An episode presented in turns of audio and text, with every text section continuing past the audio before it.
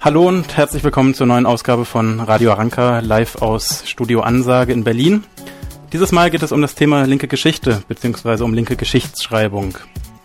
Alle zwei Monate senden wir von der Berliner Gruppe Fels für eine linke Strömung hier eine Stunde lang auf Radio Korax und behandeln dabei meist das Thema der aktuellen Ausgabe unserer Zeitschrift Aranka. Ja, und das Anlass der, aktuell, der Anlass der aktuellen Sendung ist erstmal das 20-jährige Bestehen der Gruppe Fels Fels gibt es seit 1991 und wir machen linke Politik und versuchen diese, wenn möglich, weiterzuentwickeln. Das ist der Anspruch. Ähm, Ziel der aktuellen Aranka Nummer 44, die im Spätsommer erschienen ist, äh, die hatte den Titel Don't Look Back in Anger. Und damit wollten wir versuchen, Debatten über linke Geschichte Raum zu geben. Was äh, hat uns vor dieser Ausgabe umgetrieben? Das hat eigentlich eher mit einer vagen Ahnung angefangen. Ähm, wir haben, man, wenn man länger in der linken Szene unterwegs ist, dann hat man so ähm, die, das Gefühl, dass Generationenknicks immer für neues Abreißen von Tradierung, linker Erfahrung und Wissen sorgen. Ähm, nämlich dann, wenn die meist 30-Jährigen ähm, wieder aus der Bewegungslinken hinausgehen und die Linke doch ähm, über weite Strecken eine Jugendbewegung bleibt. Und äh, dabei macht man die Erfahrung, dass so ein Generationenaustausch über die äh, äh, ein Austausch über die Generationen hinweg kaum stattfindet und die Erfahrungen immer wieder neu erarbeitet werden müssen. Und ähm, im schlechtesten Fall macht man immer wieder die alten Fehler immer wieder in neuen Formen. Genau, und wenn wir dann noch jenseits ähm, unserer Gruppe auf das Panorama in der radikalen Linken schauen, dann sieht's auch nicht viel besser aus. Geschichtslosigkeit und äh, wenige Versuche, die eigene Sicht gegen die herrschende Geschichte stark zu machen. Das ist ungefähr das Panorama. Geschichte ist ein umkämpftes Feld. Ähm, hier setzen sich die Sieger und Siegerinnen durch. Sie bestimmen, welche Lesart der Geschichte beispielsweise an Jahrestagen zelebriert wird. Und wir als Linke sollten dabei einerseits die eigenen Erinnerungen stark machen und andererseits sollten wir die bewussten Auslassungen und Schwerpunktverschiebungen in der offiziellen Geschichte, der sollten wir etwas entgegensetzen. Ja, und heute wollen wir hauptsächlich über die Notwendigkeit von einer Geschichtsschreibung in linker Politik sprechen ähm, gewissermaßen über die Heimatlosigkeit von radikalen Linken, die sie immer so tun, als würden sie sich im geschichtslosen Raum bewegen. Ähm, woran liegt das eigentlich? Liegt das vielleicht daran, dass unsere Eltern und Großeltern für gewöhnlich Nazis waren und keine Widerstandskämpferinnen oder Kämpfer? Ja, und eine andere Frage ist, welche Rolle spielt der Nationalsozialismus für das Abreißen linker Traditionen seit der äh, Arbeiterinnenbewegung? Und was bedeutet die Erfahrung äh, und zugleich das Scheitern des real existierenden Sozialismus eigentlich für uns als Linke? Oder anders, was, äh, welche Rolle spielt eigentlich 68 für uns heute angesichts der Tatsache, dass viele Alt-68er ähm, sich eigentlich schon lange aus der Linken verabschiedet haben? Ja, und um diese Frage zu diskutieren, haben wir uns heute zwei Personen ins Studio eingeladen. Herzlich willkommen, Louis. Hallo. Vom Arbeitskreis Stalin hat uns das Herz gebrochen von der Naturfreunde Jugend Berlin. Ähm, Sie hat gerade angefangen, zusammen mit dem Arbeitskreis an, äh, ein Buch zu schreiben über den Stalinismus in der DDR. Zum anderen ist Ralf Hoffrogge zu Gast. Hallo. Er ist Historiker und forscht zu, zur historischen Arbeiter Arbeiterbewegung und hat vor kurzem ein Buch zu diesem Thema in der Theorie.org-Reihe des Schmetterlings Verlags veröffentlicht. Das Buch heißt Sozialismus und Arbeiterbewegung. Genau. Gut, und außerdem äh, ist per Telefon aus Hamburg zugeschaltet Peter Birke, Historiker aus der, an der Uni Hamburg. Peter, kannst du uns hören? Ja, ich kann euch hören. Könnt ihr mich auch hören? Ja, alles super. Gut. Da sind wir erleichtert, dass das klappt. Genau, Peters äh, Schwerpunkt äh, liegt nicht nur in der Erforschung der Arbeitskämpfe in der BRD, sondern äh, diskutiert auch in der Gruppe Blauer Montag über Themen wie soziale Kämpfe und Prekarisierung. Hallo. Hallo. Gut, dann starten wir mal los. Erste Frage. Machen wir Frage-Antwort-Spiel. Nein. Also ähm, Peter Birke hat ja zusammen mit ähm, Ralf äh, Hüttner ein Interview in der aktuellen äh, Aranka, äh, Bernd Hüttner, Entschuldigung, mit Bernd Hüttner äh, ein Interview in der aktuellen Aranka äh, gemacht. Und dabei hast du ähm, die These aufgestellt, dass äh, sich mit der eigenen Vergangenheit zu beschäftigen riskant und schwierig sein kann. Könntest du das vielleicht mal ähm, ausführen, wie du das gemeint hast? Ähm. Das Problem, was ich jetzt gerade habe, ist, dass ich nur jedes zweite Wort von dem verstehe, was ihr sagt. Ich habe verstanden, dass ich beantworten soll, warum Geschichtsauseinandersetzung mit der eigenen Geschichte riskant und schwierig sein kann.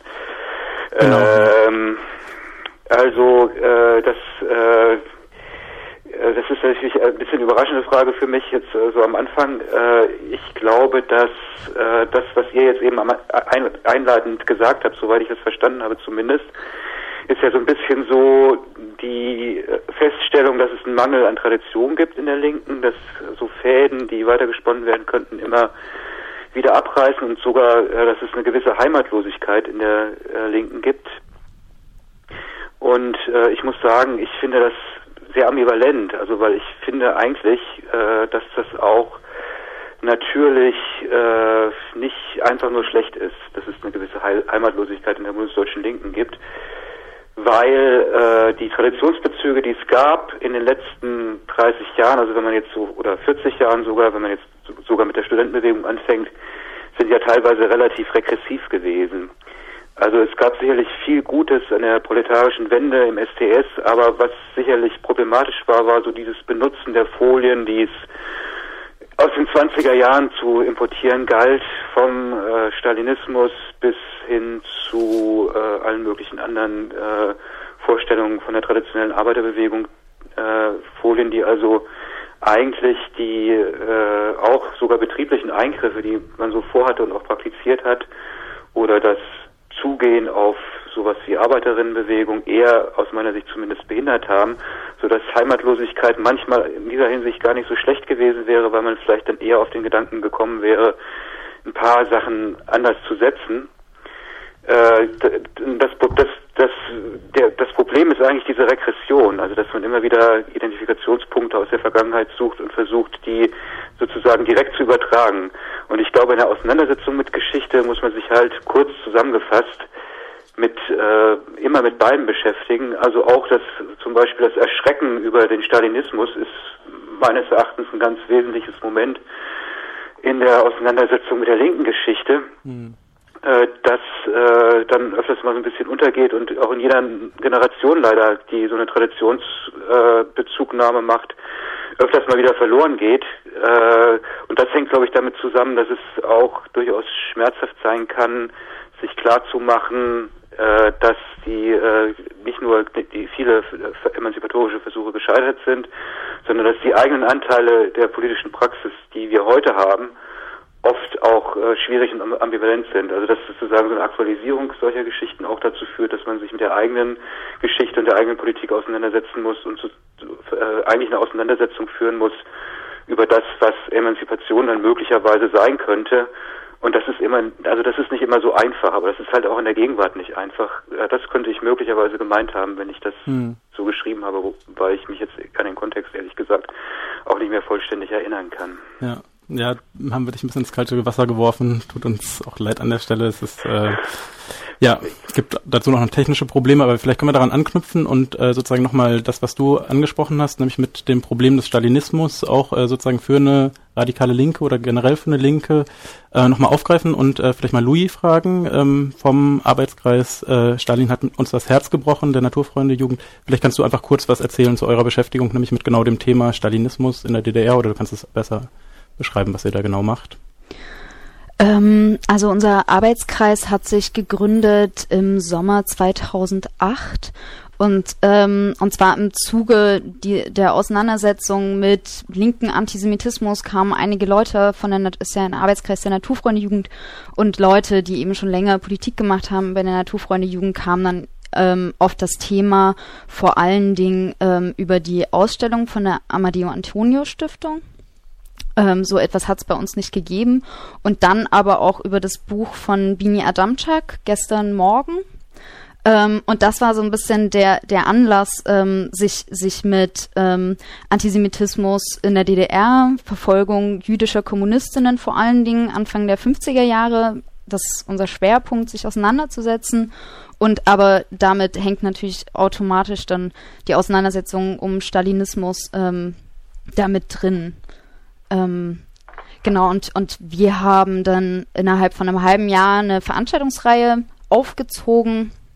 Ähm, wir hatten, wir haben Filme gezeigt, unter anderem den Film, der unser Namensgeber wurde. Stalin hat uns das Herz gebrochen.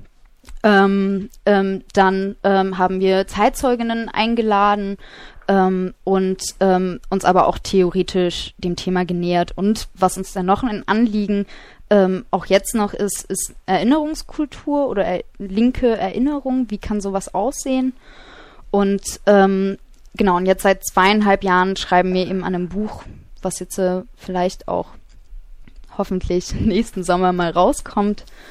Und ähm, es ist schon sehr, sehr auffällig, wie, wie naiv wir an das Thema Antisemitismus in der DDR ursprünglich rangegangen sind. Also ich meine, damals hatte ja dann auch Thomas Hauri einige Veranstaltungen gemacht, er hat ja auch ein Buch da, dazu rausgegeben. Und ähm, damals klang es für uns eigentlich so, als, als würde also als könnte man da dazu dann gar nicht mehr weiter sagen zu Antisemitismus in der DDR in den 50ern. Ja, okay, es war halt auch ein Nationalstaat und ja klar, dann auch noch ein, Neu ein deutscher Nationalstaat nach dem äh, nach Auschwitz. Das das geht ja gar nicht anders. Und dann jetzt aber vor allen Dingen auch noch mal im Laufe unserer Diskussionen um um die Texte, die wir in dem Buch haben. Also wir diskutieren jeden Text gemeinsam und ähm, das ist schon ein großes Projekt. Ähm, kommen wir dann doch immer wieder äh, auf neue Fragen und ähm, ist schon wirklich erstaunlich, was wir da für, für ähm, ja, für immer wieder für, für neue Fragen auch aufwerfen, aber welche Fragen uns halt auch trotzdem immer weiter noch beschäftigen, also eben zum Beispiel eben nach, nach dem, nach den Brüchen und äh, nach den Widersprüchen in der Geschichte, auf die man unweigerlich stößt, vor allen Dingen auch, wenn man sich mit Biografien auseinandersetzt.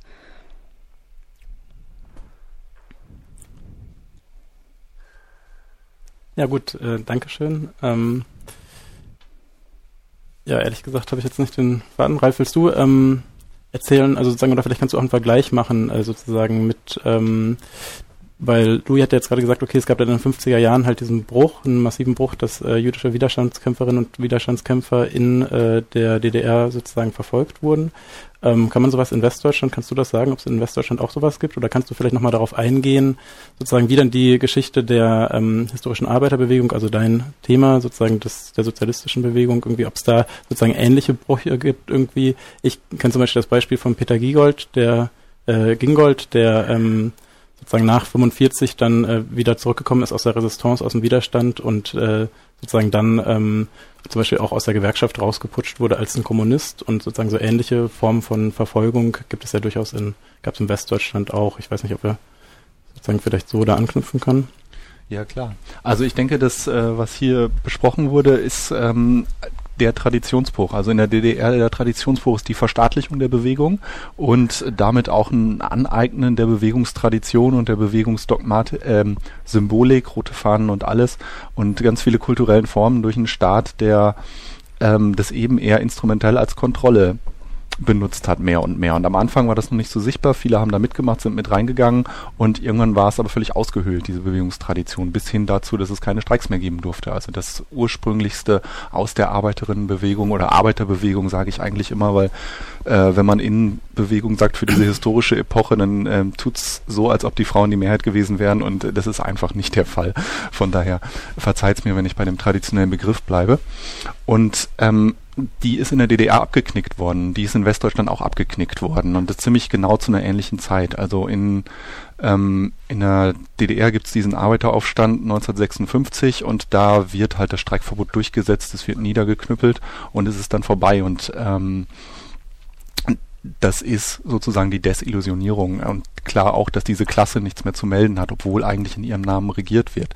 In Westdeutschland gibt es 1956 das Verbot der KPD, also total einmalig in Westeuropa. Man kann jetzt sagen, dass diese stalinistische KPD, um die ist es nicht schade, aber das 1956 war genau das Jahr, wo das Tauwetter begonnen hat, wo Entstalinisierungsprozesse begonnen haben und wo, wenn man Frankreich, Italien anguckt, neue Diskussionen losgehen aus diesen stalinistischen KPs, die eben noch ein Stück weit auch von dissidentischen Strömungen Strömungen, Unterströmungen hatten, Kampferfahrung hatten, also eine gewissen Reformfähigkeit in sich hatten auf jeden Fall. Und was gerade in Italien da dann auch in den Eurokommunismus gewündet, gemündet ist, auf den Linke viele Hoffnung gesetzt haben. Das gab es in Westdeutschland nicht. Das wurde verboten, dann war es vorbei. Und so haben wir in Westdeutschland ähm, einen doppelten Traditionsbruch. 1933 das KPD-Verbot und 1956 das KPD-Verbot, was bis 68 gilt, dann gibt es die Neugründung. Und ähm, die funktioniert aber schon nicht mehr, weil die Linke sich dann anders organisiert. Das sind ganz andere Leute, ganz andere Generation. Und ähm, die müssen erstmal wieder lesen. Die, ähm, Peter hat es gesagt, die nehmen die Traditionen der 20er Jahre auf, machen Raubdrucke und ähnliches. Das ist ein ganz spannender Prozess. Ich finde es äh, sehr wichtig, dass das gemacht wurde, aber ähm, da würde ich Peter ein Stück widersprechen. Der sagt, das Heimatlose ist ja vielleicht auch ein Vorteil, geht man unv unvoreingenommen ran. Aber ich glaube, diese Heimatlosigkeit und der Traditionsbruch äh, in Westdeutschland hat auch dazu geführt, dass eher eine hilflose Identifikation, ein hilfloses Übertragen stattgefunden hat, dass man sich Schnipsel rausgenommen hat, jede Gruppe einmal neu gegründet wurde als Komödie, anstatt unvoreingenommen zu gucken, wo sind Traditionen, die man anknüpfen kann und wo sind Traditionen, die ähm, die nicht emanzipatorisch sind, die wir nicht mehr brauchen. Und ich glaube, da gab es in Italien, Frankreich halt andere Prozesse, wo es auch einen Bruch in der Linken gab, aber die noch Diskussionspartner mehr hatte äh, und unabgebrochene Linien, so dass das anders sich entfalten konnte. Und du sprichst da bestimmt auch auf so Sachen an, wie dass es ähm, so eine Familienbiografien, ganze Familienbiografien gibt, die sich äh, um Widerstand gegen, gegen äh, Faschismus, gegen italienischen Faschismus, gegen äh, rechte Bewegungen in anderen äh, ja, europäischen Ländern. Also der Partisanenmythos ist entscheidend. Also die Partisanen, äh, der, der Widerstand der Kommunisten hat dafür gesorgt, dass in gerade in Frankreich und Italien, aber ein Stück weit auch in Griechenland, ähm, die kommunistische Tradition gesellschaftsfähig geworden ist und ein Teil im, in der nationalen Erinnerung sich buchstäblich mit der Waffe in der Hand erkämpft hat und dass auch bürgerliche und reaktionäre Kräfte das anerkennen müssten, äh, dass man die nicht einfach ignorieren kann. So. Und äh, der Mythos ist darin, dass natürlich auch verdrängt wurde, dass es einen Hitler-Stalin-Pakt gab, dass zwei Jahre kein Widerstand geleistet wurde und ähnliches. Ähm, aber diese Fehler wurden auch wirklich von den Partisanen teilweise mit Blut bezahlt. Und ähm, obwohl da ein Mythos und auch eine Verdrängung in drin steckt, äh, ist es doch ein ganz interessantes Konstrukt, äh, dass darüber da eine Brücke entstanden ist äh, in die Nachkriegslinke und deswegen die Linke da nie so heimatlos geworden ist wie in Deutschland, in beiden deutschen Staaten. Und das ist ganz interessant. Und als dieses dekonstruiert wurde, der Partisanenmythos, als man so gesagt hat, das ist ja vielleicht auch nicht mehr das Gelbe vom Ei, ähm, das war so in den 80er, 90er Jahren, ist interessanterweise nicht die Zeit, wo plötzlich eine linke reflektierte Geschichtskultur entsteht und eine neue Tradition, sondern wo die Linke zusammenbricht. Also wo wirklich alles zusammenklappt. Und ähm, ich war auf einer Konferenz in Linz, eine, die ITH, die Internationale Tagung der Historikerinnen und Historiker der Arbeiterbewegung, wo dann der Sozialdemokrat Jürgen Kocker die Frage gestellt hat, ob nicht so ein Mythos vielleicht auch eine republikanische Funktion hat, ähm, was ganz interessant ist. Also das finde ich sehr bezeichnend, dass sozusagen der linke Mythos von Leuten, die also von äh, sozialdemokratischen Historikern noch beschworen wird, weil wir vielleicht gar nichts mehr damit anfangen können. Und das sollte uns zu denken geben. Also ich möchte nicht dafür reden, dass wir neue Mythen erfinden müssen, aber ich glaube, wir sollten weniger heimatlos sein. Widerrede aus Hamburg? Fragezeichen? Ja, naja, klar. Also äh, ich glaube, dass, äh, dass man das nicht so allgemein sagen kann. Und ich glaube, dass äh, Ralfs Bild, das er eben ja sehr detailliert gezeichnet hat, das ich natürlich auch ganz interessant finde, äh, aber so eine Schwäche enthält, nämlich dass die Vorstellung so ein bisschen ist, man kann aus der aus dem Set von linken Traditionen sich so bedienen wie aus einem Steinbruch. Und äh, dem zugrunde liegt so ein bisschen so eine Vorstellung von, äh, dass es eine äh, emanzipatorische Linie geben könnte, die nicht ambivalent ist und die in anderen Ländern als in Westdeutschland, dem natürlich nun in der Tat äh, die, das KPD-Verbot äh, ziemlich wichtig war und auch schwerwiegende Folgen gehabt hat, das will ich gar nicht bestreiten, äh, dass in anderen Ländern das eben möglich wäre, sich einfach aus diesem Steinbruch zu bedienen. Und da würde ich jetzt irgendwie, ich würde systematisch widersprechen, aber ich würde jetzt historisch konkret äh, äh, zumindest mal Zweifel an, an, äh, anmelden, weil was man ja sieht, also auch gerade in, der ersten Hälfte der 70er Jahre, in, äh, in der Phase, äh, von der ich vorhin besprochen habe, wenn ich von diesen regressiven Tendenzen in den Neugründungen von kommunistischen Organisationen in, in, in der BRD spreche, gerade Anfang der 70er Jahre gab es ja nun erhebliche Auseinandersetzungen zwischen äh, alter arbeiterbewegungsorientierter äh, Linken, also mit großem R, und dem, was so, äh, äh, sagen wir mal, äh, heterodoxe Opposition war innerhalb der Linken. Und diese Auseinandersetzungen sind nicht nur sozusagen auf dem Papier äh, äh, gezeichnet worden, also in Auseinandersetzungen innerhalb der Parteien, äh, Dissidentenströmungen wie dem Operaismus in Italien oder Sozialismo Barbarie in äh, Frankreich schon in den 60er Jahren, sondern die sind auch historisch konkret ja ausgetragen worden.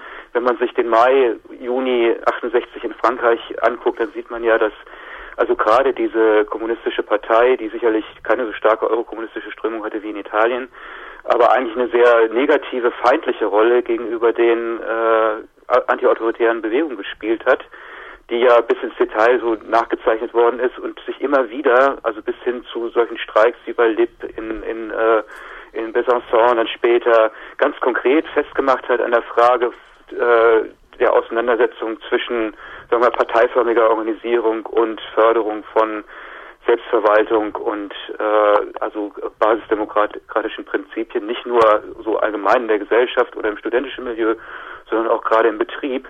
Und richtig zuspitzen äh, wird sich das dann, das glaube ich, ist auch einfach wichtig zu registrieren, in der Nelkenrevolution in Portugal als ja äh, äh, nach der nach dem Aufstand es ganz viele in der, in der, Gesellschaft ganz breite Bestrebungen gab, Betriebe zu übernehmen und auch eine Praxis von von äh, Aktivität, die sozusagen äh, äh die die Übernahme der Betriebe organisiert hat.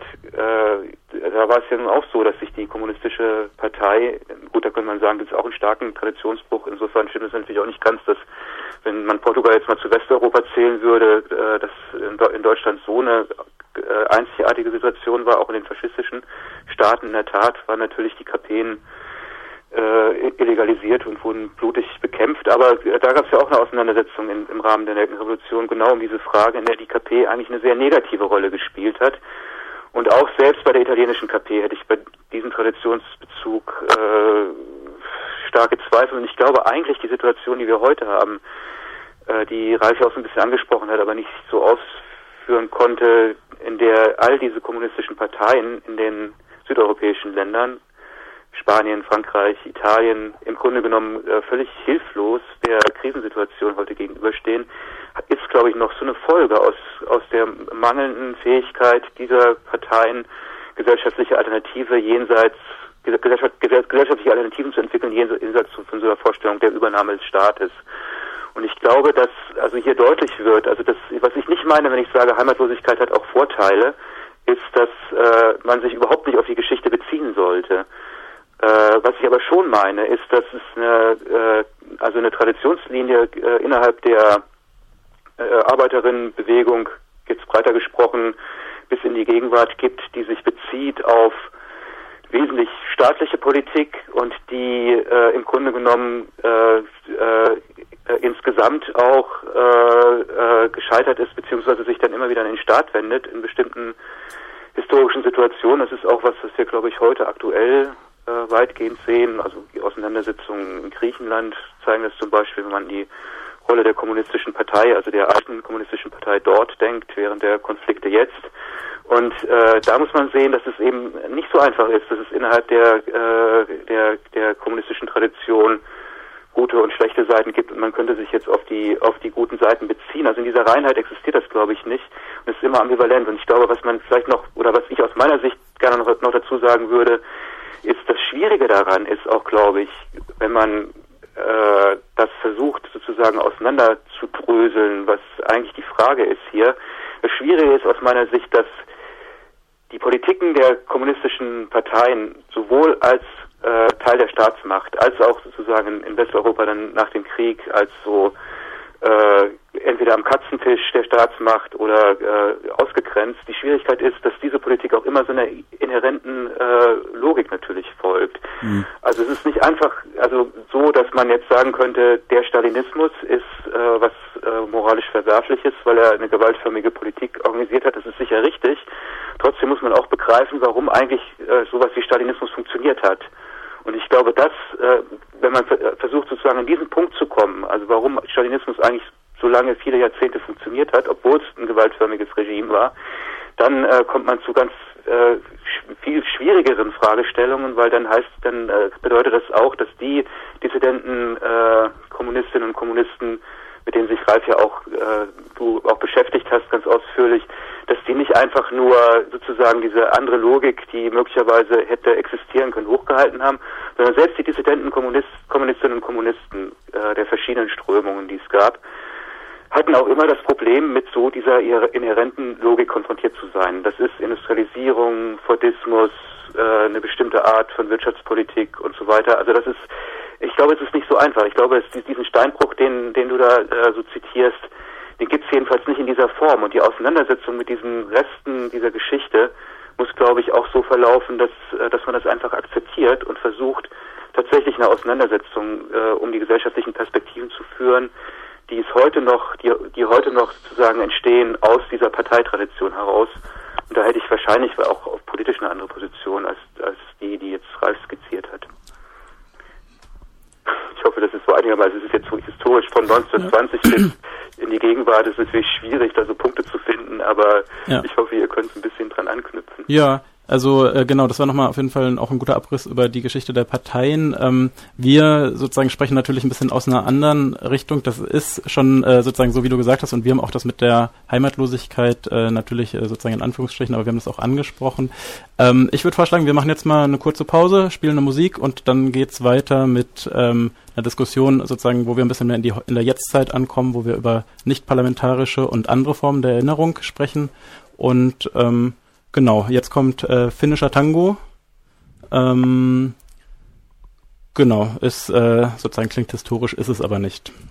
Ja, herzlich willkommen wieder zurück hier bei der Aranka Radiosendung Radio Aranka live aus Studio Ansage in Berlin auf Radio Korax. Ähm, bei uns zu Gast sind ähm, Ralf Hof Hofrogge, äh, Historiker, der zum Thema Sozialismus äh, forscht, historische Arbeiterbewegung. Äh, Louis, die von der Naturfreunde Jugend vom AK Stalin, hat uns das Herz gebrochen ähm, zum Thema Stalinismus in der DDR, sich auseinander, äh, sozusagen sich damit beschäftigt und aus Hamburg zugeschaltet ähm, Peter Birke, ähm, Historiker und bei der Gruppe äh, Blauer Montag aktiv. So, wir hatten gerade schon äh, viel gesprochen über die äh, sozusagen Geschichte der kommunistischen Partei. Ähm, in ähm, der BRD, in Europa und auch woanders. Wir wollten jetzt noch mal ein bisschen mehr das Thema darauf lenken. Es geht ja auch darum, ähm, wir haben uns diese Sendung zum Anlass genommen und auch die aktuelle Ranka, also die Zeitschrift, die wir in regelmäßigen Abständen rausgeben, um darüber äh, sozusagen ein bisschen zu feiern, dass Fels jetzt 20 Jahre alt geworden ist, wir 1991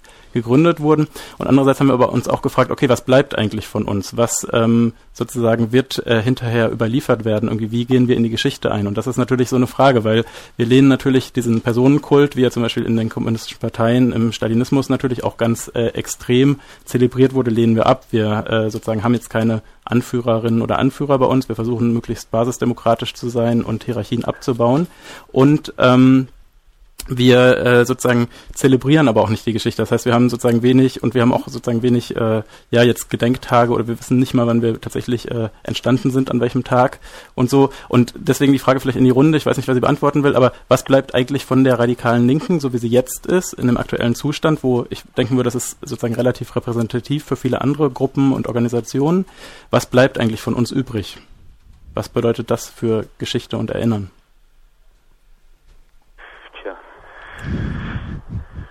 Also. Darf ich dazu was sagen? Ja. Also ich glaube, es bleibt immer nur das, äh, worauf sich andere Leute später mal beziehen. Und das kann man natürlich schlecht prognostizieren, wie man überhaupt in der, äh, also mit dem Blick auf die Geschichte schlecht prognostizieren kann. Es ist zumindest immer riskant, das zu tun. Und ich glaube, dass, äh, um an das anzuknüpfen, was wir vorhin diskutiert hatten, würde ich ganz kurz darauf so antworten wollen, dass ich glaube, naja, also äh, die äh, die Geschichte ist kein Steinbruch, aus dem man sich einfach was, mit dem man, äh, in den man mit dem Lastwagen reinfährt und äh, sich was rausholen kann. Aber was, was natürlich schon so ist, es gibt bestimmte historische Situationen, die so einen Wiedererkennungswert haben. Das gilt sowohl biografisch, also jemand aus der Familie oder aus dem Bekanntenkreis, der oder die mal Nein gesagt hat und Widerstand geleistet hat, das ist sozusagen das eine Niveau. Das andere ist äh, natürlich äh, soziale Konflikte, Auseinandersetzungen, auf die man sich beziehen kann. Und wenn wir jenseits mal der radikalen Linken gucken, dann sehen wir natürlich, dass äh, viele soziale Konflikte heute sich vielleicht anders als mit so einem Traditionsbezug, aber auf bestimmte Punkte in der Geschichte beziehen, die, die wichtig sind. Manchmal äh, natürlich auch in einer regressiven Weise, aber auch oft auch so, dass plötzlich plötzlich im Augenblick von Konflikten eben äh, äh, tatsächlich äh, frühere Konflikte erinnert werden und äh, doch eine relativ große Rolle spielen. Genau, ein Beispiel könnten ja wahrscheinlich auch die Montagsdemonstrationen sein. Einerseits äh, sozusagen die äh, Montagsdemonstrationen in der DDR, die äh, sozusagen dann zur Wende geführt haben und andererseits ähm, war es, äh, merkt man das ja jetzt auch gegen Hartz IV oder auch äh, sozusagen anlässlich des Af Afghanistan-Kriegs gab es auch immer wieder Demonstrationen am Montag. Das ist vielleicht ein Beispiel für sowas, was du meinst, wo sozusagen sowas aufgegriffen wird. Oder? Was sagen die anderen? Ja, ich meine sowas, aber ich meine auch so einen konkreten Raumbezug. Also wenn in Hamburg äh, das Gängeviertel Gängeviertel heißt, dann äh, ist das ein konkreter Bezug, ein konkreter, sehr konkreter historischer Bezug auf diesen Ort als äh, widerständiger äh, Teil der Stadt, in der äh, nicht nur äh, schreckliche soziale Verhältnisse und eine hohe Polaris soziale Polarisierung geherrscht haben, sondern auch ein hohes Maß an individueller Selbstorganisation, individueller äh, Organisierung, Selbstorganisation und Widerständigkeit. Also das, ist ja eine, solche Bezüge gibt es eben auch. Das ist ja eine ziemliche Ausnahme.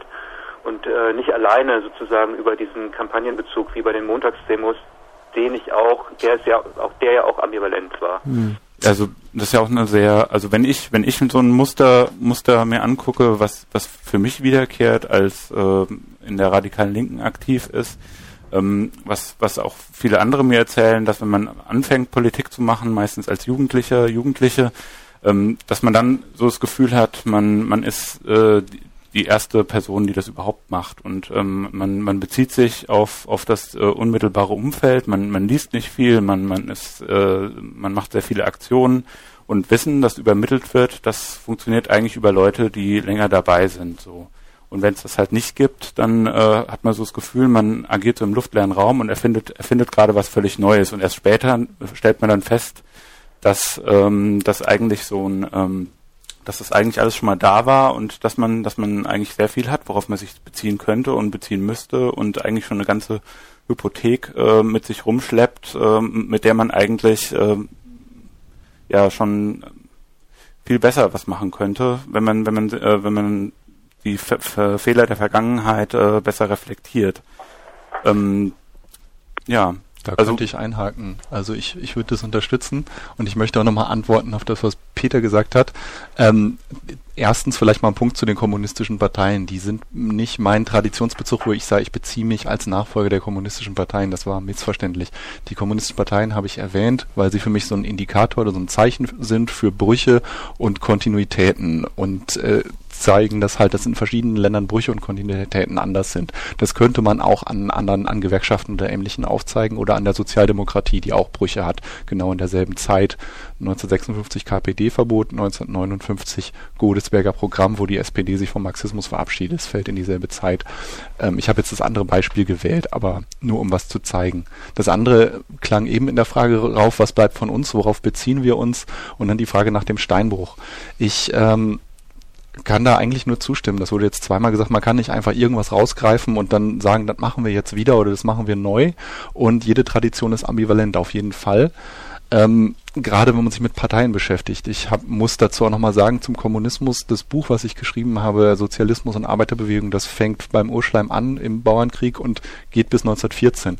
Da ist noch, da kommt das Wort Kommunistische Partei überhaupt nicht vor.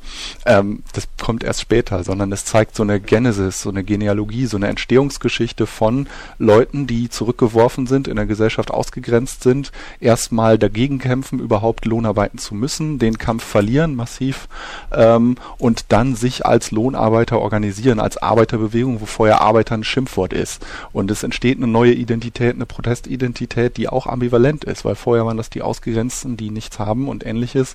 Und dann bezieht man sich darauf positiv und verinnerlicht zum Beispiel auch so Fabrikdisziplin und Sachen. Und solche Prozesse wollte ich aufzeigen. Ähm, über eine lange Dauer hinweg. Und dann denke ich, äh, das ist eine Art von, von Kampfgedächtnis, die wir brauchen. Also da ist eine Art von ähm, sehe ich, glaube ich, weniger das Risiko als die Chance. Da sieht man gleichzeitig das Hinterfragen, aber gleichzeitig sieht man auch so Sachen, äh, die vielleicht wirklich interessant sind. Das ist nämlich in der klassischen Arbeiterbewegung auch basisdemokratische Tendenzen gab, dass es den Syndikalismus zum Beispiel gab, unabhängige politische Gewerkschaften oder ähnliche Sachen, dass es schon mal Illegalitätsphasen gab und ähnliches und immer gestritten wurde um Zentralisierung, zentrale Organisationen, Parteien und ähnliches oder dezentrale äh, Organisationen wie zum Beispiel schon als Bismarck die Sozialdemokratie verboten hat, im 19. Jahrhundert weit weg, hatten die Vertrauensleute-Systeme und so weiter, die sehr ähm, basisdemokratisch und lokal gehandelt haben. Und solche Sachen sind einfach interessant und sollte man wissen. Äh, und wie die dann auch wieder beseitigt wurden. Und ähm, da sind alle Ambivalenzen da und gleichzeitig sind immer wieder Anknüpfungspunkte. Und wenn man halt die Linien mitdenkt, dann würde ich sagen, dann hat man nicht den Steinbruch, sondern dann hat man wirklich äh, Linien, wo man sich drauf beziehen kann.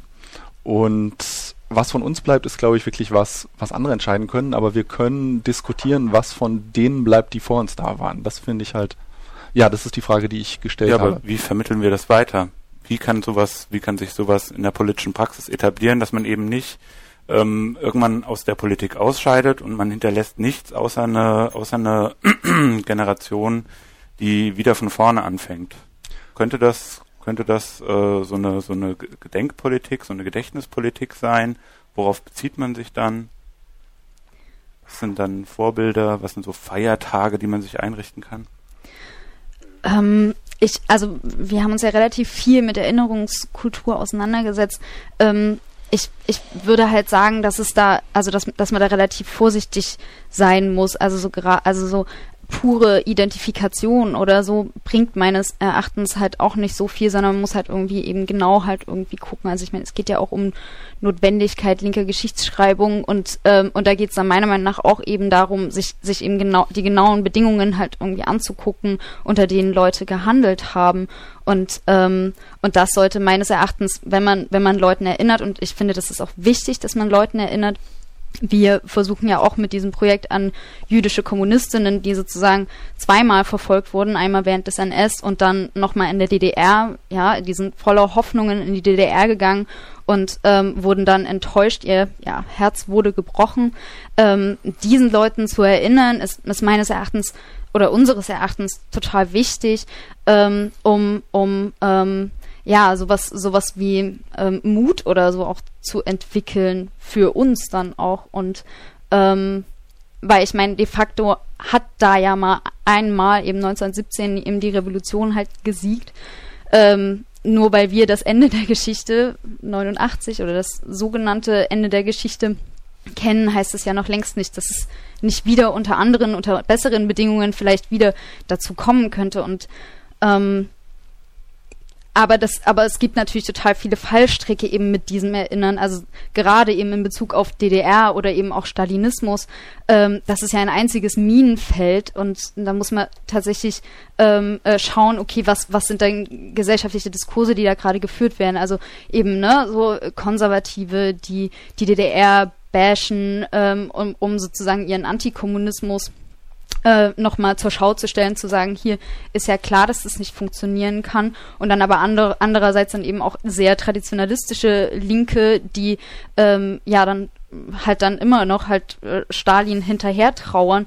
Ähm, das kann es ja auch nicht sein. Also so eine so eine DDR-Apologie da irgendwie zu starten und deswegen würde würde ich halt sagen, man muss man muss da tatsächlich halt irgendwie ähm, man darf keine linke äh, Gegengeschichte schreiben, die sozusagen so einem Erfolgsnarrativ oder so ähm, folgt, sondern man muss eben eben wirklich sich sich genau eben die, diese Widersprüchlichkeit anschauen und ähm, ähm, und und das Erfolg oder das das ähm, schafft man meines Erachtens am besten, wenn man eben auch noch mal sich eben Leute oder Einzelschicksale anschaut und ähm, da dann eben auch sieht, okay, warum warum ähm, ja, zum Beispiel eben jüdische Kommunistinnen, die waren selbst teilweise Stalinistinnen, die haben selbst teilweise Leute in den, in den Tod geschickt oder in, in den Gulag. Warum sollten wir denen erinnern? Also ich meine, das ist ja auch tatsächlich keine gute, kein gutes Identifikationsangebot irgendwie.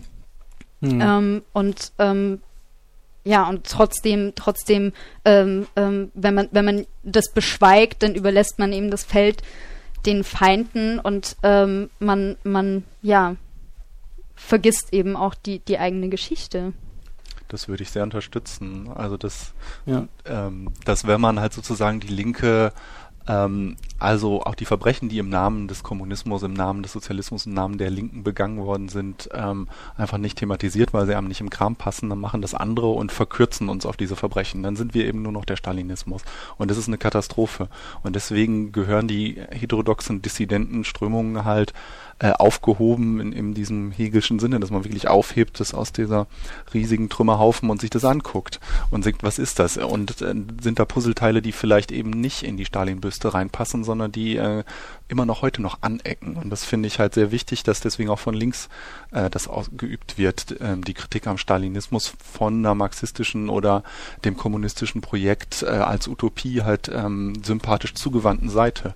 Und da würde ich halt auch sagen, ja, da muss man sich dann auch mal weiter gucken äh, in der DDR, dass die Verfolgung von jüdischen ähm, Remigranten, Leute, die aus der Immigration zurückgekommen sind, setzt ja ein mit einer gemeinen, allgemeinen Verfolgung von allen, die nicht ins Schema passten. Also eine Genossin von mir, Ulla Plena, hat ein Buch geschrieben über ihre Mutter, die in der französischen Resistance gegen die Nazis gekämpft hat und hinterher auch abgesetzt wurde und kaltgestellt wurde, ähm, wegen Westimmigration steht in der Kartei. So, die war keine Jüdin, sondern die war einfach jemand, den man nicht kontrollieren konnte, die nicht aus der Moskauer Schule kam und da durch diese ganzen Anpassungsprozesse gegangen sind und deswegen kamen die nicht in hohe Positionen. Und wenn man sich das mal klar macht, dann merkt man halt, es ist nicht allein der Antisemitismus, der spielt eine Rolle in der DDR und auch in Westdeutschland, sondern es ist einfach ein Kaltstellen von Bewegungstraditionen.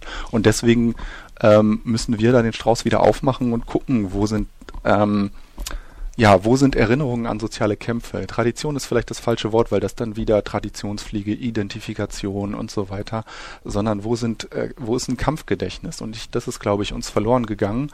Und da vielleicht zur Frage, was bleibt von uns heute? Ich, wir sind die Generation nach dem nächsten großen Bruch 1989, 91, der Zusammenfall der Sowjetunion ist das Gründungsdatum von Fels. Und danach kam der große Suchprozess.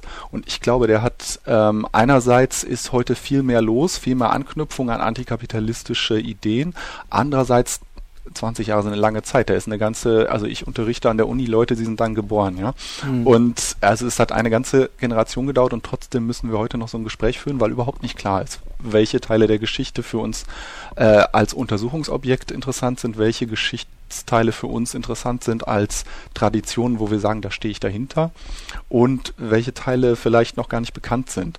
Und deswegen ist, glaube ich, von was wird von uns bleiben? Wir sind immer noch die suchende Generation. Wir haben, glaube ich, vielleicht alle ein Stück dafür beigetragen, dass die dass das Ende der Geschichte äh, nicht Wirklichkeit geworden ist, aber wir sind noch äh, nicht viel weiter darüber hinausgekommen. Und man kann es ja auch so sehen, also ich habe jetzt gerade auch gedacht, klar, es ist völlig absurd zu glauben, so sollte, das sollte auch nicht so wirken, aber dass äh, sozusagen angesichts der komplexen Situation, in der wir sind, äh, in äh, total verschiedene Widersprüche verstrickt, dass die Geschichte sozusagen dann nicht ähnlich komplex und kompliziert ist und nicht auch genauso sozusagen dann auch von uns als Linken dargestellt werden muss. Aber ich glaube, ähm, was äh, wir auch versuchen können, ist natürlich äh, sozusagen eine Aktualisierung von Geschichte zu versuchen. Und ähm, wenn ich jetzt zum Beispiel nochmal aus der Praxis, also aus dem, was wir bei Fels bei der Gruppe für eine linke Strömung machen, sprechen, da haben wir zum Beispiel ähm, 2006 war es, glaube ich, angefangen, Euro Mayday Paraden zu machen. Das heißt, am 1. Mai haben wir da äh, sozusagen mit den äh, Prekarisierten, mit den Leuten, die unter äh, sozusagen schlechten Arbeitsverhältnissen entsicherten und ähm, genau sozusagen äh, Arbeitsverhältnissen irgendwie wie als, als solche begreifen wir uns natürlich auch selber, also sozusagen wir haben von uns selbst ausgehend äh, sozusagen so ähm, 1. Mai-Demos am 1. Mai gemacht und wenn man die Aufrufe anguckt, dann sieht man da zum Beispiel auch immer eine Bezugnahme auf den historischen 1. Mai. Aber es war ganz bewusst eine Aktualisierung des äh, sozusagen auch der ähm, der Angeschissenen, also sozusagen nicht mehr die, das Proletariat an sich, das Industrieproletariat, sondern wir haben gesagt, okay, wir befinden uns in einer anderen Phase des Kapitalismus, wir befinden uns in einer anderen historischen Phase, deswegen gibt es auch andere sozusagen gesellschaftliche Zusammensetzungen und so und wir haben halt versucht dann irgendwie mit äh, dem Thema Prekarisierung und den Prekarisierten auf die Straße zu gehen. Und das ist, habe ich nochmal jetzt so in der Vorbereitung gedacht, auch ein äh, Mittel, wie man auch, oder sozusagen eine Art und Weise, wie man mit Geschichte umgehen kann, versuchen die so zu aktualisieren durch die eigene Praxis, weil das ist ja nochmal eine andere Frage ja, als und, linke Gruppe. Und dabei immer aufpassen, dass es nicht selber gleich wieder zum Ritual erstarrt, wenn man das aufnimmt und dann ein paar Jahre durchzieht.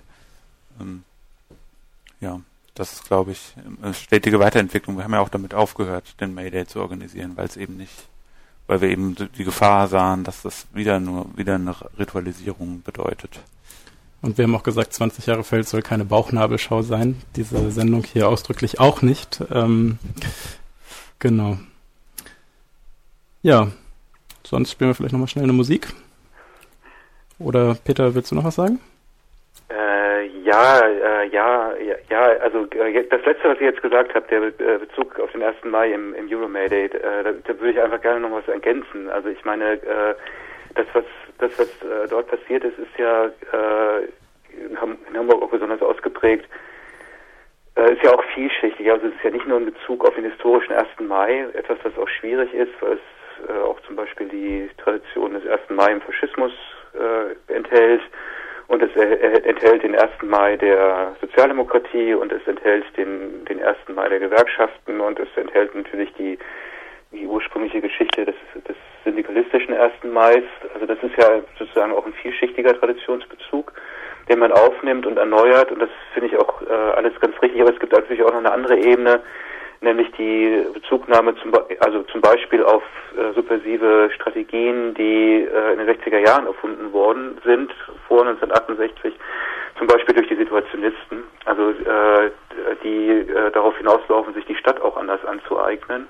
Also viel ist da ja ausprobiert worden mit äh, militanter Untersuchung einerseits und andererseits mit Projekten, die sozusagen die äh, die die, äh, die Massen äh, äh, den Massenkonsum äh, subversiv behandeln, indem bestimmte Arten von äh, Plakaten und so weiter unterwandert werden. Also solche Strategien gibt es da ja auch und vor allen Dingen ist diese Strategie des Umherschweifens und äh, des, des Versuches, Prekarität auch als etwas, was unkontrolliert ist, zu interpretieren. Und letztlich haben diese Strategien natürlich auch eine historische Dimension, die sich aber nicht sozusagen alleine auf den 1. Mai zuspitzen lässt. Also äh, genauso wie der 1. Mai eben unterschiedliche Dinge bedeutet, lässt sich auch diese Tradition nicht nur auf diesen 1. Mai zuspitzen. Und ich glaube, dass das so ein bisschen vielleicht deutlich macht, zumindest aus meiner Sicht, dass äh, diese Art von Arbeit, also äh, ist einfach eine bestimmte gesellschaftliche Praxis, die durch die Praxis hindurch historische Bezüge hat. Also die, die, die, die Art und Weise, äh, wie man Aktionsformen kopiert, was man versteht unter Subversion, wie man sich auf das Thema Arbeit bezieht zum Beispiel, das, hat, das hattet ihr ja jetzt eben auch ein bisschen ausgeführt, dass es dann nicht nur um die Kernbelegschaften geht, sondern auch um, um die äh, prekär Beschäftigten und so weiter. Das sind alles eigentlich Dinge, die Traditionsbezüge haben. Also äh, in, sowohl innerhalb der Arbeiterinnenbewegung auch, als auch weit darüber hinaus innerhalb der äh, Gesellschaft. Und ich glaube, so historische Arbeit jetzt in, in, in, in Form, das darf man auch nicht unbedingt zusammenbringen. Es gibt ja verschiedene Formen historischer Arbeit. Es gibt das, was Ralf macht, äh, das, was das Projekt über den Stalinismus äh, macht, was, was äh, eben geschildert wurde. Es gibt aber auch sozusagen eine historische Praxis, die durch unsere eigene Praxis hindurch entsteht und die äh, sozusagen auch Traditionsbezüge aufwirft, die aber viel verteilter sind und viel weniger systematisiert als das, was sozusagen historische Arbeit im engeren Sinne ist. Und ich glaube, für äh, linke politische Gruppen, weil das war die Ausgangsfrage dieser Runde, also wie zum Beispiel auf dem Blauen Montag oder, äh, oder Fels, ist es, glaube ich, wichtig, einfach diese historischen Bezüge zu reflektieren, systematisch zu reflektieren und zu diskutieren. Und äh, es ist eigentlich äh, natürlich richtig zu sagen, es ist auch ein Suchprozess, äh, der mit der Erkenntnis arbeitet, dass das Ende der Geschichte doch nicht das Ende der Geschichte war. Also diese ganze neoliberale Welt, die uns umgibt, die scheinbar so konfliktfrei ist, ist offensichtlich, wie wir jetzt ja auch aktuell sehen, nicht so konfliktfrei. Das äh, kann man systematisch äh, begreifen, so wie Ralf das äh, auch eben erklärt hat, aber man kann es natürlich auch so begreifen, dass man versucht zu sehen, zu verstehen, was sind denn eigentlich die Traditionsbezüge in meiner eigenen Praxis. Und das löst auch vielleicht so ein bisschen das, äh, was eingangs geschildert wurde, auf, weil äh, äh, wir haben ja sozusagen auch das Problem, dass wir nicht nur mit dem Ende der Geschichte konfrontiert sind, sondern auch in den Großstädten in der Bundesrepublik mit einer stark generationell geprägten äh, Politik, das wurde ja mehrfach geschildert, die bedeutet, dass diese Generationen immer wieder abreißen. Aber trotzdem, es ist ja nicht äh, nicht so, äh, dass in diesen ja, äh, diesen Wiederholungen äh, äh, findet ja trotzdem eine Art von Geschichtsarbeit statt, und ich glaube, das kann zwar nicht die, das Sprechen über die Generationen hinweg substituieren, das total wichtig ist, auch aus meiner Sicht, aber eine Reflexion über diese Traditionsbezüge, die auch ein bisschen breiter ist, als jetzt zum Beispiel beim Euromayday nur an den 1. Mai zu denken. Ich will das jetzt nicht kritisieren, dass ihr das so gesetzt habt, aber äh, das wäre zum Beispiel, für, für mich wäre das ein wichtiger Punkt, äh, solche Fragen auch aufzuwerfen innerhalb der Reflexion dessen, was wir machen.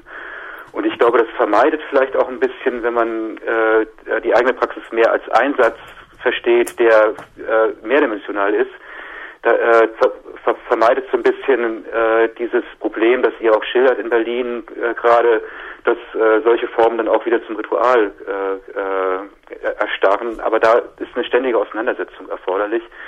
Und ich habe jetzt auch kein Patentrezept, äh, wie die möglicherweise zu führen wäre, aber ich glaube, dass es da ganz viele Möglichkeiten gibt, auch außerhalb sozusagen der eigentlichen linksradikalen Geschichtspolitik.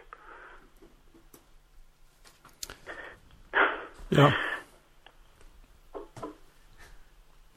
Ja, auf jeden Fall. Also, aber man muss da vielleicht mal andere Praktiken gucken. Also die größte linke Demo ist die LL oder 3L-Demo, wenn man will. So, ja.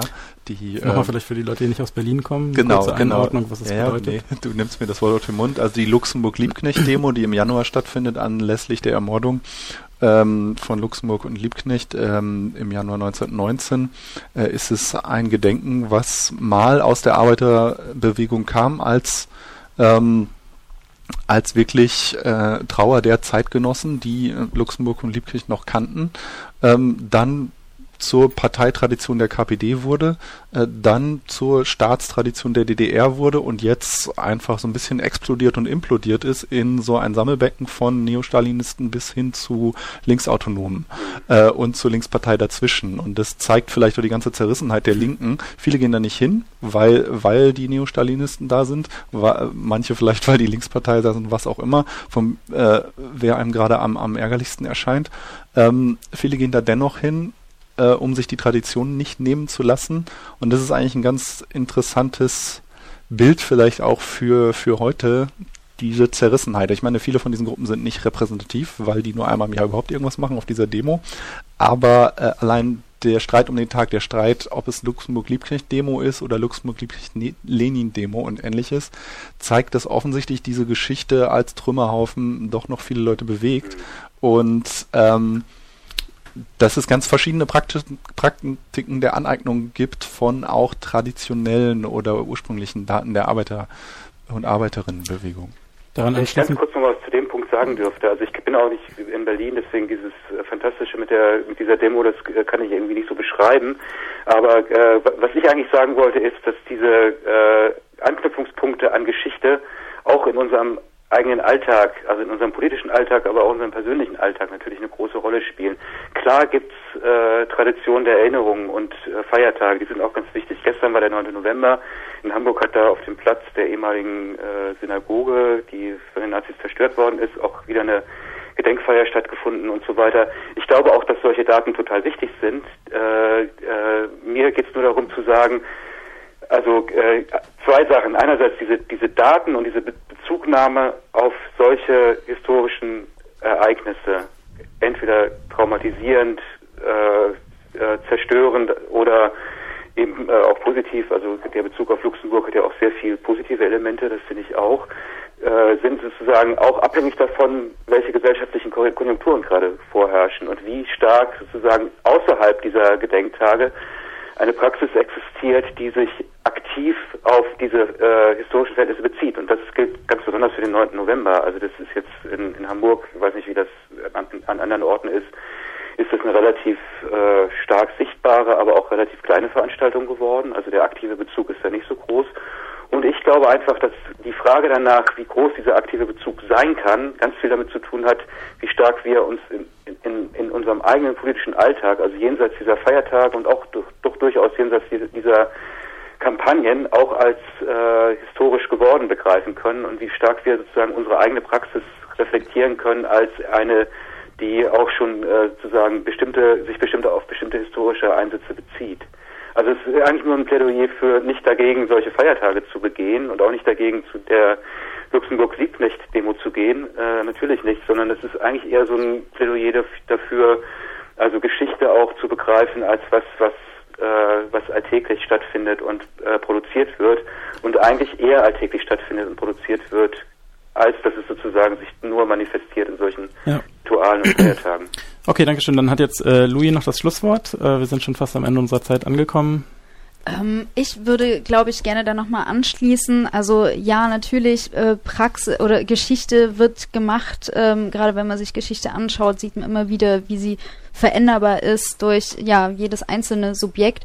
Ähm, genauso finde ich es dann halt aber auch sehr ertragreich, sich mal anzuschauen, ja, wie viel bringt denn halt noch heutzutage so eine Large-Demo? Und da finde ich es dann halt schon auch sehr, sehr schön, dass dann eben auch wiederum was, also was, was du, ähm, Peter, ja auch stark gemacht hattest, sich eben dann auch teilweise aus diesen Traditionen herausgelöst wird und eben gesagt wird, mhm. nee, Mann, wir haben diese, diese äh, Praxen, wie, wie, sie Ewigkeiten geführt wurden, funktionieren nicht mehr. Und ähm, genau, zum Beispiel hat ja dann jetzt die, die Naturfreunde Jugend hatte ja die Pink Rabbit Kampagne 2009 gehabt gegen äh, Nationalismus und da ist dann eben auf einmal ein plüschiger Hase, der 2,50 Meter groß war, auf ähm, äh, nationalen ähm, äh, Feiereien rumgelaufen und ich glaube, das ähm, äh, war nochmal wirklich eine, eine neue Form und ich finde, das sollte auch nochmal viel mehr auch stark, äh, stark gemacht werden oder das viel mehr darüber reflektiert werden, ja, wie viel bringt es denn jetzt eigentlich ähm, äh, die Aktionsformen, die eben überliefert wurden und was kann man da vielleicht heute auch nochmal ähm, neu machen. Dennoch finde ich es auf jeden Fall auch ähm, gut, ähm, mal zu schauen, okay, was, was äh, hat sich dann bisher bewährt. Ja, eine Frage, die ich mir in dem Song-Kontext auch immer stelle, die wir jetzt leider wahrscheinlich nicht mehr beantworten können, ist aber, warum ist ähm, sozusagen auch dieses Erinnern, sozusagen, warum werden so oft so Leute, die ums, äh, sozusagen ums Leben gekommen sind, erinnert? Warum werden keine erfolgreichen Kämpfe erinnert? Warum werden sozusagen nicht, äh, was weiß ich, tatsächlich irgendwie positive Streiks und so weiter erinnert? Ralf meldet sich, vielleicht willst du noch kurz was dazu sagen. Anderes Beispiel ist ja, um es nochmal in die Runde zu werfen, zum Beispiel auch die Silvio Meyer-Demo, die bald auch stattfinden wird für einen äh, sozusagen von Nazi ermordeten Hausbesetzer hier in Berlin. Die Linke hat ihren eigenen Totenkult, nur sie merkt es nicht. Also alle Demos. Es gibt eine Günter Eich Gedenkdemo, die für einen ermordeten ähm, Sozialhilfeempfänger steht. Es gibt äh, Luxemburg Liebknecht sind äh, Tote. Dann Freunde von mir sind neulich als Zeitzeugen eingeladen worden, als Zeitzeugen, weil sie 2001 in Genua dabei waren, auch ähm, sozusagen Opfersache. Und da haben wir beides drin. Da haben wir diesen linken Gedenk- oder Märtyrer-Thema und wir haben ähm, Geschichte wird gemacht, weil das sind Leute in meinem Alter, die sind 30 und sind jetzt schon Zeitzeugen von, von einer Aufbruchsphase, als äh, die globalisierungskritische Bewegung noch sehr neue Hoffnungen hatte. Mhm. Und man muss solche Sachen, ja, muss man sich angucken. Da fällt beides zusammen, Geschichte und Gegenwart und es geht weiter. Ja, das ist ein schönes Schlusswort hier aus, der, aus, Radio Ansa äh, aus Studio Ansage in Berlin. Äh, Radio Anker geht zum Ende, die dritte Folge. Heute haben wir über linke Geschichte und Geschichtsschreibung gesprochen. Äh, viele Fragen aufgeworfen, auch viele Antworten bekommen, aber es hört nicht auf, es geht weiter, so viel ist klar.